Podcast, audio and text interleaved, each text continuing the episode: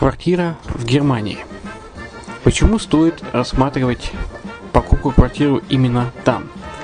Среди э, русскоязычного населения Германия входит в пятерку самых популярных стран для покупки недвижимости.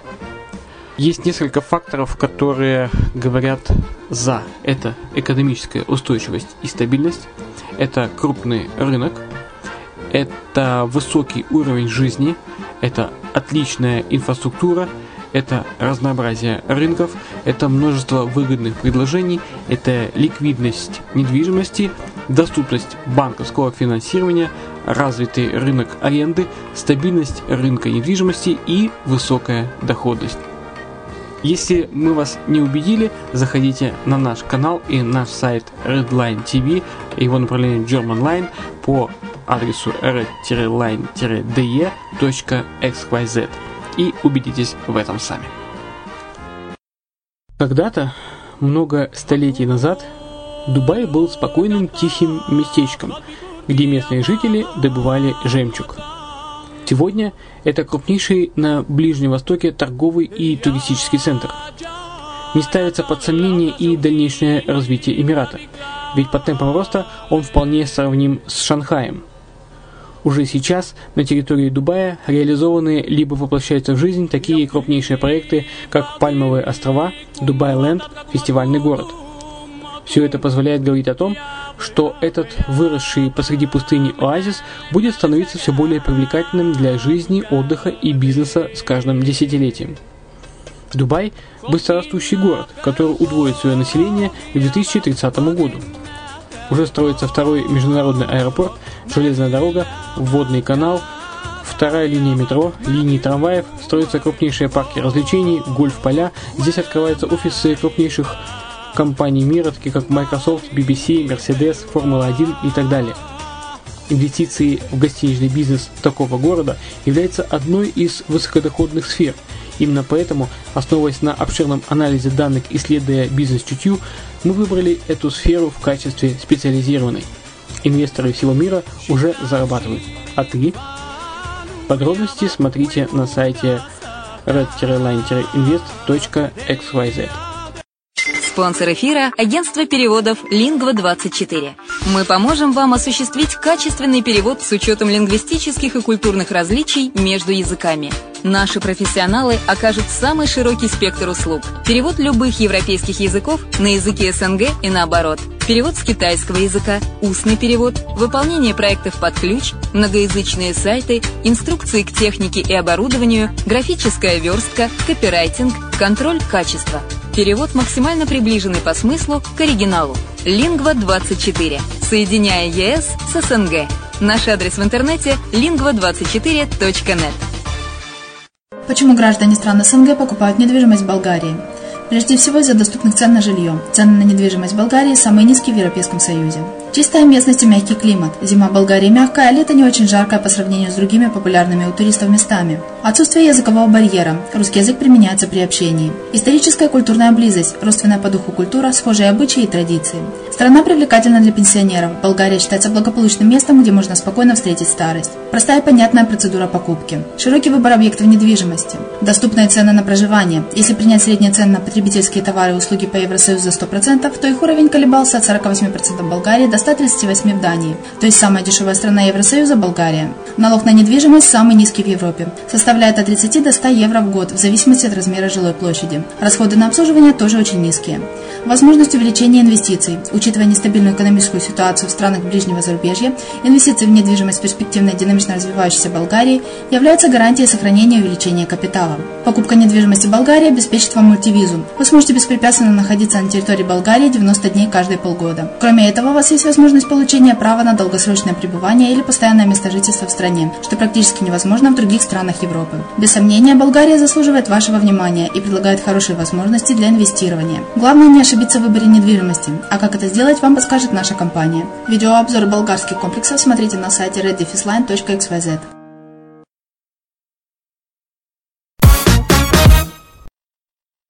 Здравствуйте, с вами Денис Артемов и подкаст Offshore Pro. Оформляем второе гражданство за инвестиции в Аренаде и посещаем остров Добрых Пиратов. В этом подкасте говорится о том, что оформляя второе гражданство за инвестиции в Гренаде, вы можете получить не только стандартные для карибских паспортов бонусы вроде безвизового шенгена. Гренадское гражданство позволяет хоть целый год ходить по одному пляжу с самыми настоящими современными пиратами Карибского моря, которых, к счастью, при всем желании совсем не получится назвать злыми. Что вам известно о Гренаде? Наши постоянные слушатели знают, что в этой стране действует уникальная программа экономического гражданства. Только оформив второй паспорт за инвестиции в Гренаде, состоятельный белорус, россиянин или другой иностранец может закрепить за собой право на безвизовые поездки в Китай. Безвизовый доступ на территорию азиатской страны не предлагает больше ни одна программа экономического гражданства. Гренада также известна на весь мир как остров специй, плодородная вулканическая почва которого помогает местным жителям собирать обильные урожаи мускатного ореха, имбиря и корицы.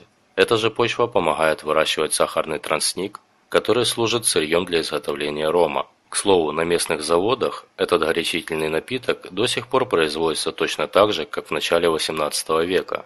А где ром, там и пираты Карибского моря. Несмотря на то, что на дворе 21 век, это утверждение вполне справедливо применительно к Ренаде, или как минимум к небольшому островку Пти-Мартиника, который является частью территории этой карибской страны. Но пугаться не стоит, ведь на Пти-Мартинике живут добрые пираты. Оформляем второе гражданство за инвестиции в Гренаде и отправляемся на Пти-Мартинику, остров без таможни. Люди на Пти-Мартинике не то чтобы вне закона, их просто никогда не заботили ни законы, ни издающие их чиновники. Вне зависимости от того, кто контролировал данный небольшой островок вулканического происхождения в теплом Карибском море в тот или иной момент времени. Живя и здравствуя под флагами Великобритании, Франции, а позже Гренады, обитатели этого крошечного, меньше Нью-Йоркского центрального парка, Карибского острова всегда двигались своим путем.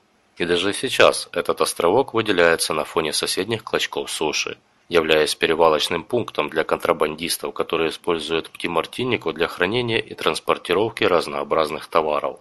Теоретически Птимартинника находится под юрисдикцией Гренады, а вот практически она представляет собой фортпост современных флибустьеров. Но как это ни удивительно, вы можете на самом деле спокойно посетить это место, не опасаясь за свою жизнь. Было бы желание, как говорится. На Пти-Мартинике нет ни таможни, ни миграционной службы. Так что все, что Карибское море выносит на берег и находится местными жителями или прибывает на остров на борту судов, не облагается ни налогами, ни акцизами, ни какими-либо иными пошлинами и сборами.